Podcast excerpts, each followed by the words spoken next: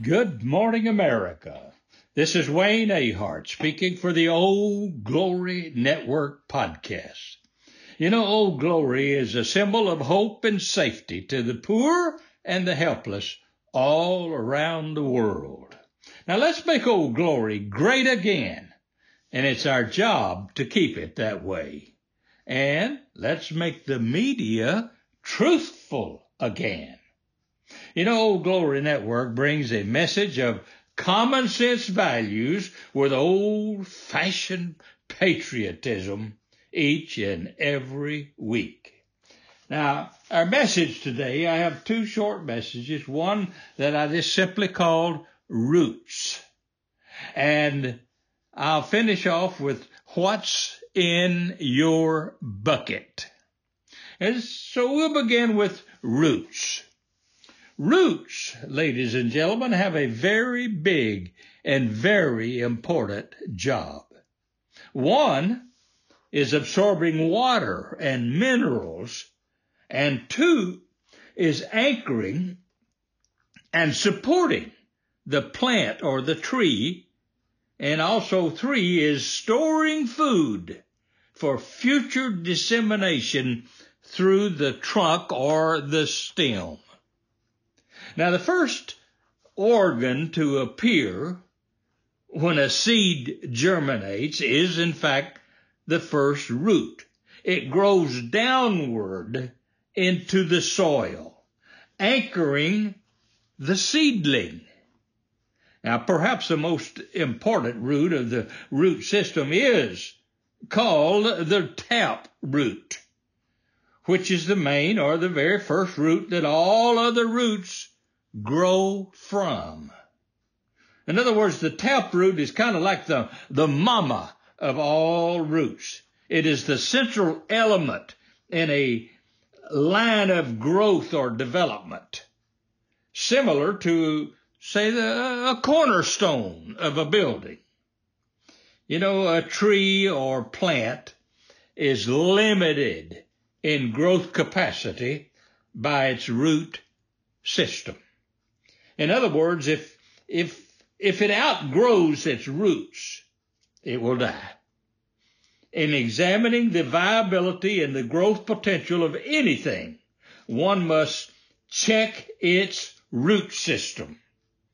If it has shallow roots, it has limitations to its potential to grow and expand. Now, if you are evaluating a multi-story, beautifully designed building, and then you discover that its foundation is similar to the foundation of a one-story building, you know immediately over time that that building will collapse. The foundation or root system is paramount to a long life. Humans have many similarities to plants or trees. You know, a person's roots is a strong indication of the potential for success or a long life. One might consider that a family's DNA, you might consider that the taproot of the family unit. We have all seen families who seemed destined to succeed or to live long lives. There are always exceptions to the rule, but if you want to predict the success or the honesty or the work habits of a person, the best place to check it out is to start and see how the family he grew up in performs in those areas. The odds are mighty good he will be just like them. That's where his roots are. We tend to be like mama, or we tend to be like daddy. We tend to like or dislike the same things Mama and Daddy liked or disliked. For example, Palestinian parents that disliked Israelis, well, they likely were raised by parents who also disliked Israelis and will likely teach their children to be like them. It is not lost on the children that the chant, "Death to Israel," and they mean it, it's part of their root system. Now, the children of good singers are often also good singers. The children of good athletes are often good athletes. The children of good farmers or ranchers are often good farmers and ranchers. You see, it's part of their root system. The children of Democrats are likely to be Democrats. And I can tell you it's hard to shake them from that tree. The children of good patriotic Americans will likely be patriotic Americans. Parents who are thieves will likely have a family of thieves. And as an example, Billy Graham and Ruth Graham had a family of believers just like them. It's all in the roots. Now, I have one more analogy to share with you that I got from my very smart younger brother, Bob. Bob told me that there is a forest of trees whose roots uncharacteristically commingle with the roots of other trees. And the commingling of these roots growing together creates almost a spider web underground, and they support each other. And this act of commingling the roots makes the trees almost impossible to blow down. The forest is in Africa, where more than likely they get a lot of high winds. Now, wouldn't it be wonderful if we humans would adopt this plan of growth, that by commingling or greater association with our fellow man or neighbors, that we would grow closer together and make us all stronger? Men and women, arm in arm with each other, would make an unbreakable bond that none would dare to attack, defeat, or blow over. Arm in arm would make a great extension of our root system. All of us have family and friends that we would die for. And by expanding the number of our friends and neighbors to grow together arm in arm, we create an army of friends whose roots are commingling and growing together. A team is always stronger than an individual. And you can imagine what a team of American patriots whose roots are commingling together would be almost impossible to blow down. Let's build our house, ladies and gentlemen, on a foundation of solid rock, not shifting sands. Roots are the foundation of all trees. Now let's finish this podcast with what is in your bucket. My very good friend, Mr. Cecil Perkins of Bee Cave, Texas. Well, he's quite a philosopher. And on January 5th, he turns 94 years of age. So he has the experience to be a philosopher because he has seen and done things that most people could only imagine. Now, we have lunch together 2-3 times a week, and he often shares his opinions, a.k.a. philosophies, about life. I can tell you he ain't bashful. And a few days ago, he shared his thoughts on the way that we are all born. He said, we are all born and given a bucket. Now, the bucket is empty. And as we go through life, it is up to us to fill it up. Fill up your bucket.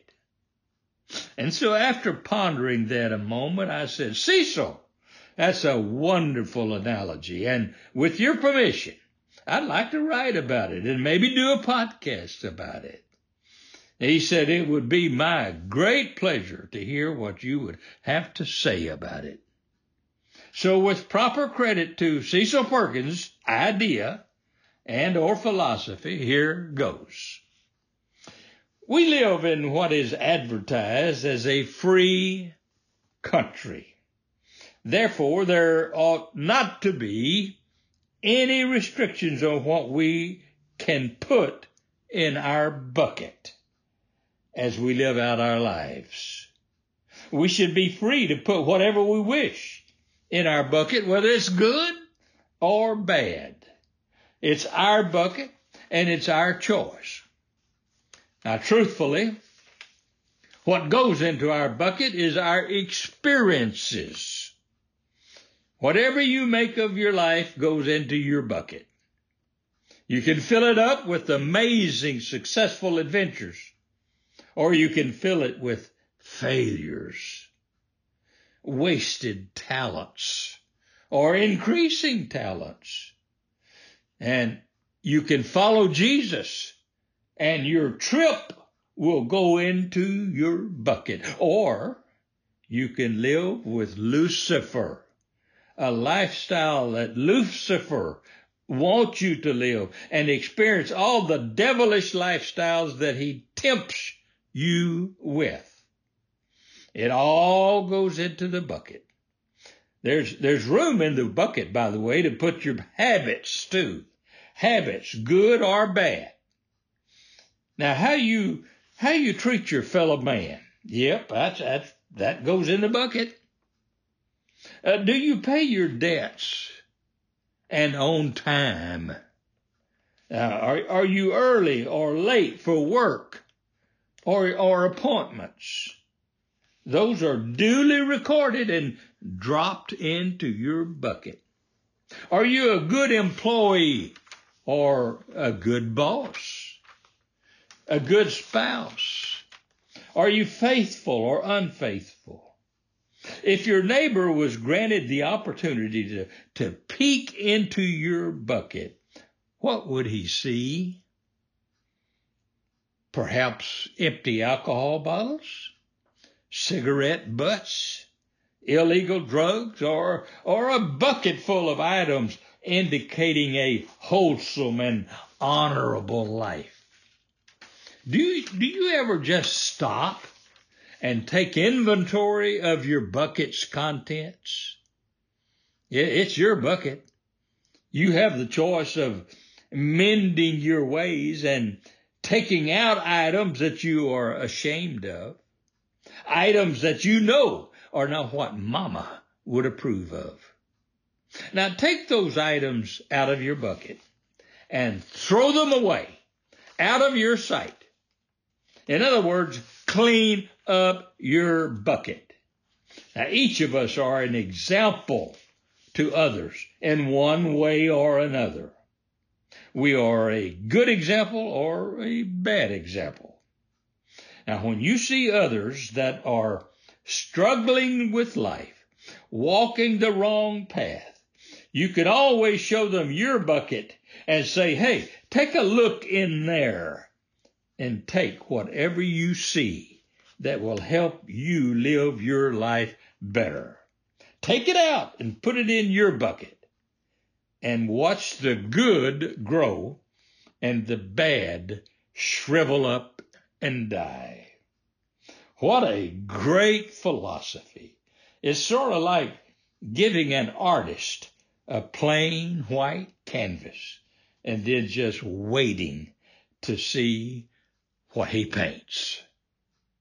Thank you, Cecil Perkins, for your wise counsel and your good example. You, sir, fill up my bucket. Now, ladies and gentlemen, this Saturday, he will be celebrating from 1:30 to 3:30 at Rosie's Tamale House in Bee Cave. Now, stop by and shake his hand and tell him to fill up your bucket with good wishes on his 94th birthday. I'm sure Rosie will be glad to sell you a plate of their famous enchiladas or tacos and tamales to die for. I hope to see you there. Now, ladies and gentlemen, if you are a conservative, you're going to want to listen each and every week to the Old Glory Network podcast. But if you are not, then you need to listen. Call your friends and neighbors and encourage them to listen also. If you love the music of Sinatra and Marty Robbins and others of that era, then you need to order the music of my son, Kevin Dale Ahart. He performs out of Los Angeles, but you can buy his music from iTunes, Apple Music, Spotify, and Amazon. And I promise you, you will love his music. Look him up. Check him out. He has a variety of music at 99 cents per song. And he has a CD of all cowboy songs that he has written that you can order by email to me at Wayne Ahart at weahart@gmail.com. Now, the name of the CD is called Cowboys Revenge. It's 11 great songs for only $15 with no charge for shipping. And don't forget to subscribe to the podcast. There's no charge for you to subscribe, and leave a 5-star review if you would. Man, I would appreciate that. And don't forget to visit our website at oldglorynetwork.com. And happy trails till we meet again next week.